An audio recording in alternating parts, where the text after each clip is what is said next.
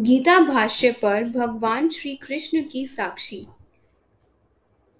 पूज्य श्री प्रेम जी महाराज के मुखारविंद से।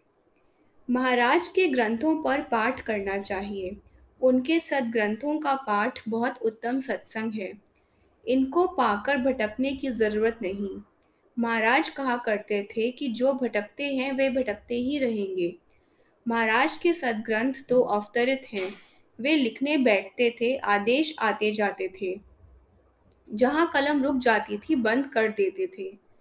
महाराज जब गीता पर भाष्य लिख रहे थे तो उन्होंने कुछ श्लोकों का स्पष्टीकरण परमेश्वर से चाहा। आवाज़ आई कि जिसने गीता गाई है, उससे पूछो। महाराज ने श्री कृष्ण जी की आत्मा का आह्वान किया। वे आए, उन्होंने कुछ श्लोक को स्पष्ट करके बताया और महाराज के लिखे हुए बहुत सारे स्थानों, श्लोक की प्रशंसा की। यह भी अच्छा किया है और यह भी अच्छा किया है।